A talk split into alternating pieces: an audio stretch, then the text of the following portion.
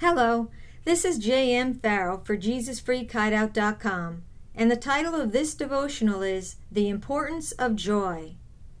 Nehemiah 8:10 says, "The joy of the Lord is your strength."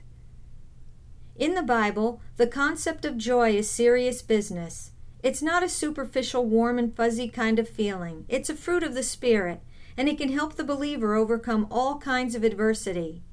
The verse above reveals that we gain strength from the joy that God gives us. And the scriptures indicate that when we lose our joy, we can become victims of despair and even sickness. Proverbs 17:22 says, "A cheerful heart does good like a medicine, but a broken spirit makes one sick." Have you ever gotten sick after something happened to disappoint or depress you? I have. Next time you're ill, ask yourself if you've been struggling with negative emotions. Proverbs 15:15 says, "When a man is gloomy, everything seems to go wrong. When he is cheerful, everything seems right." Ever notice how your moods can affect your whole outlook on life? When you're feeling down, it can seem like nothing's going right, and everyone around you irritates you. But if you're feeling particularly cheerful one day, almost nothing bothers you. When you're filled with the joy of the Lord, you feel strong, capable, and ready for anything. That's why a joy filled believer is hard for the devil to handle. If the enemy can steal your joy, he can rob you of almost anything, including your health. Romans 14:17 says that the kingdom of God is righteousness, peace, and joy in the Holy Spirit.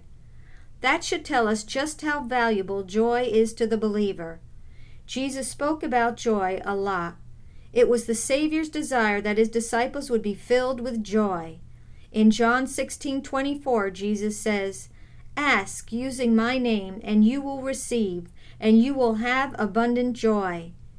And in 1 Thessalonians 5:16, Paul writes, "Be joyful always."